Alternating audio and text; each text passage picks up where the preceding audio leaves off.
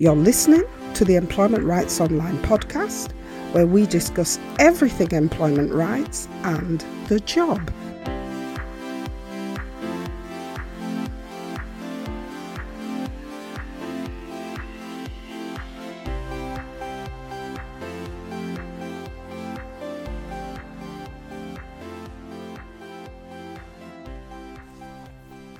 Hi everyone. We hope you are able to use your employment rights to protect your rights to be fairly treated at work. It's no less than you're entitled to. Remember, if you would like to be added to our waitlist for our bullying and harassment course, you can send your expressions of interest to bullyingcourse at employmentrightsonline.com. Once we receive your email, we'll be in touch with you with further information about the course. We'll also put the email in the show notes for this particular podcast episode. So, this week, we want to talk about age discrimination dressed up as office workplace banter or workplace banter. What do we mean? Did you know that your colleagues can dress up age discrimination as workplace banter when the real reason for the discriminatory type of behaviour that you may be facing is to get rid of your job precisely because the general feeling amongst your colleagues is that you are too old. And under a false or genuine opportunity to create a false belief that you are not up to the job, office banter and creating that view that you are the person who has overstayed your welcome is the easiest way to get you out of the door.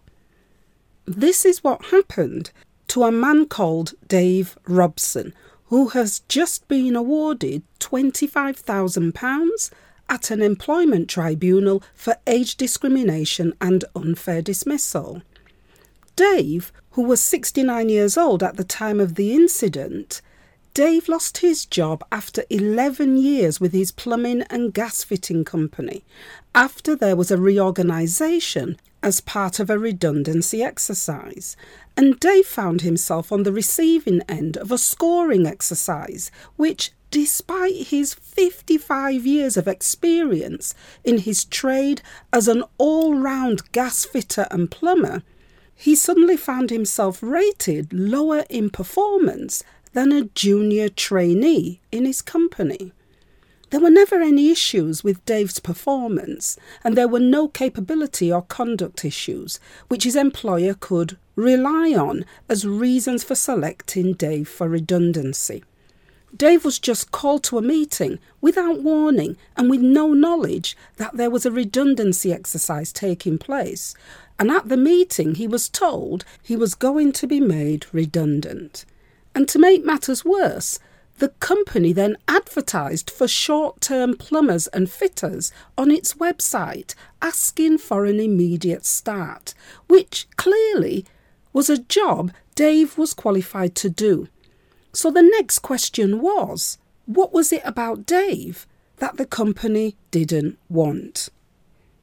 Dave was one of four workers who were losing their jobs, but Dave didn't think the scoring was right. Firstly, because Dave was never told that he was in a scoring exercise. And secondly, Dave knew his value to the business in terms of his skills, knowledge, and experience in comparison to his less experienced colleagues. And despite being 69 years of age, Dave definitely didn't feel that he was too old to do his job. Yes, he felt he was coming towards the end of his career, but he certainly didn't think that at the time when he was scored lower for performance that he should be on his way out of the door. But remembering when one of his colleagues had handed Dave some fittings and in the process said, Here you go, half dead Dave, and remembering that in recent times at work, he was now being referred to as half dead Dave or half dead. It was at that point that Dave began to think that his age had something to do with the reasons why he had been selected for redundancy in a scoring exercise, when prior to the need for redundancies, there had been no issues with his work or his performance. So Dave decided to challenge the decision to select him for redundancy, and he asked for the scoring sheets used to decide that he should be selected. Now, it did take some time for Dave to get the sheets, but when he eventually received the sheets and looked at the scoring system his employers had used, Dave felt his scores had been fabricated to give him a performance score that was lower than his junior trainee colleague and a score that would put Dave in line for redundancy. And it was at that point that Dave knew that he had been given a low score because of his age. Dave knew he was a great performer. He had 55 years of experience across all aspects of the business. There had been no conduct issues and no performance issues, and it wasn't until the redundancy exercise that suddenly there was a problem with Dave. So when Dave put all of this information together, Dave knew that he had been given a low score because of his age, and the nickname he had been given of Half Dead Dave had contributed to an opinion of him as old and as someone who was one of the worst performers in the business because of his age. And after seeing the scores and coming to that opinion, Dave brought a case to an employment tribunal for age discrimination and unfair dismissal. And after hearing all the evidence, the tribunal agreed with Dave, and Dave Robson was awarded £25,000. So, how did the employer defend their decision to make Mr. Robson redundant? Well, the employer didn't deny calling Mr. Robson half dead Dave, but they used that old excuse where colleagues say, We didn't mean anything by the name. It was just a bit of workplace banter, and certainly not age discrimination, and certainly not anything to do with why Mr. Robson was chosen to lose his job. The employer also relied on its scoring exercise, despite there being no evidence that a scoring exercise had ever taken place until Mr. Robson had asked for evidence of whether scores had been used to identify him for redundancy. Because, of course, if the employer hadn't used scores, then what did they do? How did they decide? Mr. Robson appealed against the decision to make him redundant. And in the process of appealing, he needed the evidence on which the decision had been made. It did take some time for Mr. Robson to get the scoring sheets, and when he looked at the scoring sheets, he had been given a score of 2 out of 5 for performance. And the employer said the reason that he may have been given that score was possibly because Mr. Robson was slower than everybody else, or there may have been other factors that the employer thought about. And this was pretty much the pattern for all of the scores that Mr. Robson received, with there being no real justification for the scoring, and instead, what we saw was a set of responses that seemed to highlight other factors, like subjective opinions about Mr. Robson, which seemed to have influenced the decision to dismiss him. So, what was the tribunal's view?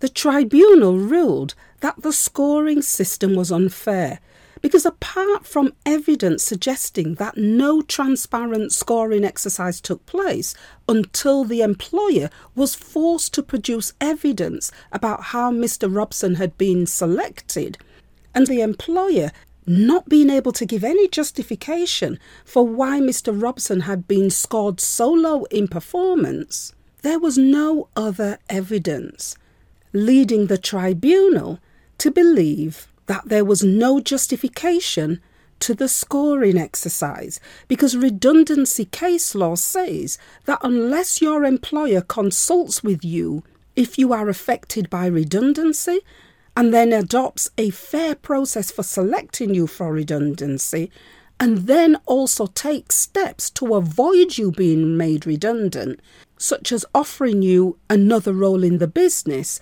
rather than advertising that role to external candidates, which is what happened to Mr. Robson, then in these circumstances, the employer could be said to have acted and conducted an unfair redundancy selection process.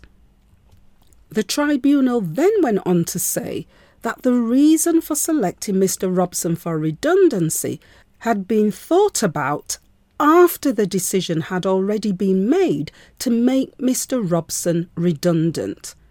And so, in effect, what the tribunal said was that the scoring exercise was an attempt at re engineering the circumstances meaning going back and trying to adjust history to make history fit a decision that had already been taken. And on that basis, after dismissing Mr. Robson first, not following a fair procedure, not giving a good enough reason for choosing Mr. Robson for redundancy, with there being no explanation for the scoring process used, and with the company not offering Mr. Robson opportunities to apply for other jobs in the company, which he was qualified to do, and with Mr. Robson being the oldest person in the company. On that basis, the only matter left was Mr. Robson's age and the name of half dead Dave, which Mr. Robson said he was called regularly from about 2015 and then more regularly towards the end of the period just before he was made redundant, with the last agreed incident being as late as January 2020 with Mr. Robson being dismissed in February 2020 and the case being heard and the tribunal released the judgment in December 2021, which is why we're hearing about it so late. So, after hearing all the evidence, the tribunal found the case proven for Mr. Robson, and Mr. Robson was awarded £25,000. What we hope you get out of this week's episode is that you always adopt a position of curiosity whenever you are not happy with the treatment you are receiving from work, or whenever you feel you may have been singled out for dismissal when the reasons provided for choosing you for dismissal, especially if the dismissal is part of a redundancy process that position of curiosity will lead you to think that the reasons simply don't ring true for you. And you're not wrong for thinking that. If you think it, then you have a right to explore it.